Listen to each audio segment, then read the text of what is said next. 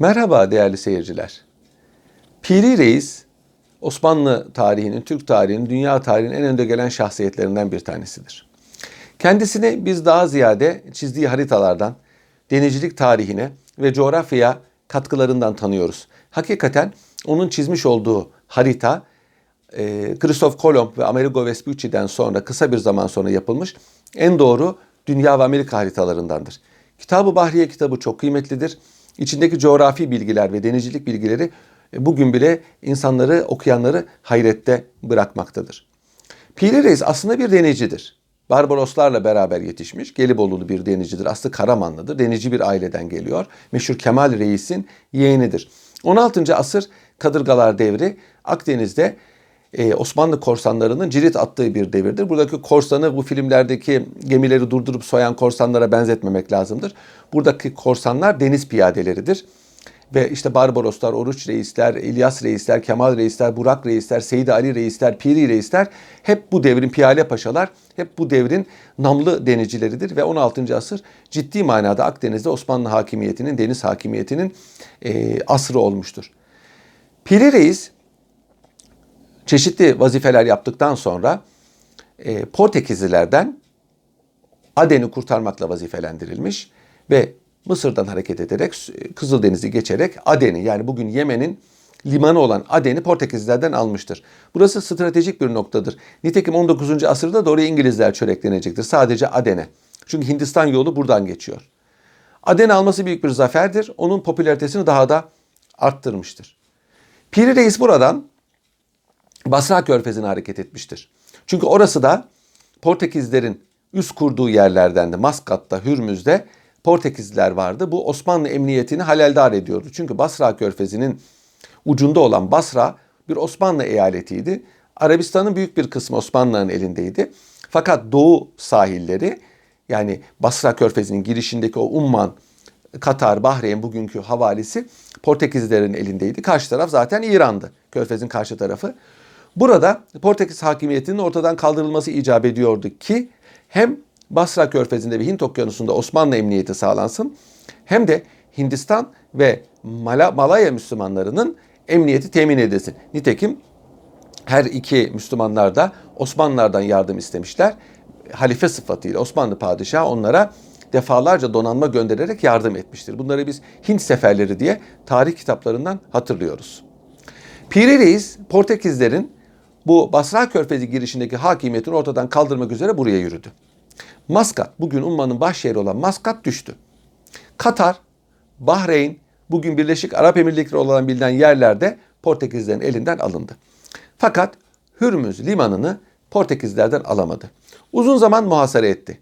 Fakat muhasarada muvaffak olamayınca muhasarayı kaldırdı. Gemilerle beraber Basra'ya gitti. Basra'dan yardım alıp tekrar Portekizlere hücum etmesi beklenirken öyle yapmadı. Donanmasını burada bıraktı. İçinde hazinelerin de bulunduğu bir donanmayla, bir e, iki gemiyle geriye dönmeye başladı. Bu gemilerden bir tanesi, aldığı gemilerden bir tanesi Bahreyn'de kayalıkları çarparak battı. Diğer ikisi üç tane gemi almıştı. Diğer ikisiyle beraber Körfez'de buradan çıktı. Kızıldeniz üzerinden tekrar Mısır'a vardı. Piri Reis'in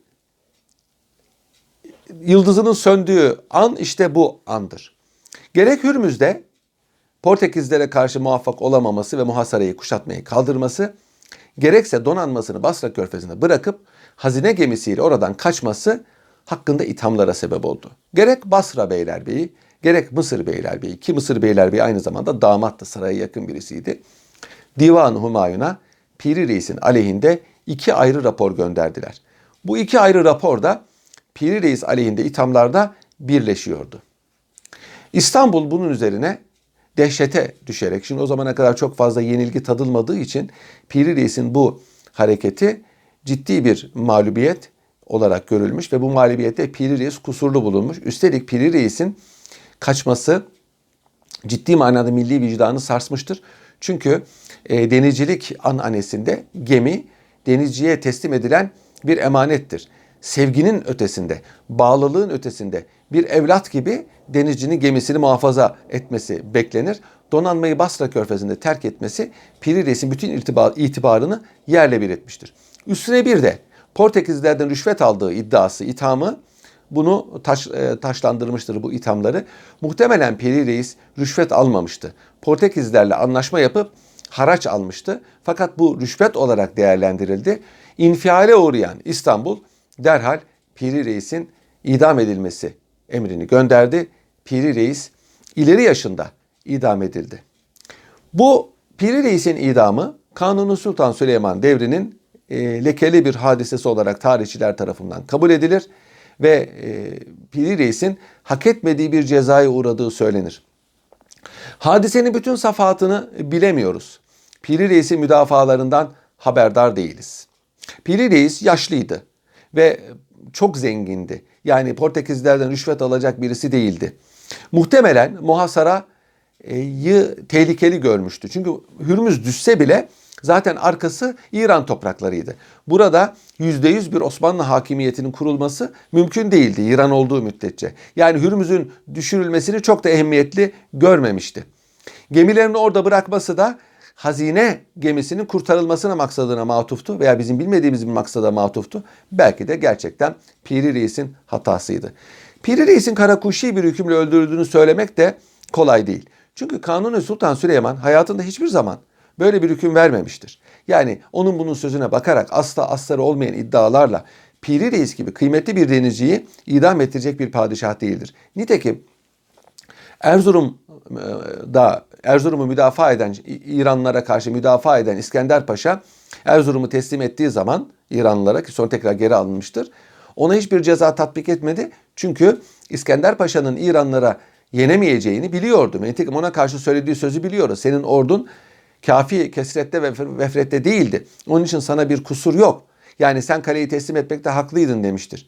E İskender Paşa'ya bir müsamahayı gösteren padişahın Piri Reis'e de göstermesi beklenirdi ki muhtemelen işin içinde bizim bilmediğimiz bir nokta vardır. Yine de Piri Reis e, tarihe şan vermiş Türk İslam büyüklerinin önde gelenlerindendir. Kendisini rahmetle ve minnetle anıyoruz. Hoşça kalın değerli seyirciler.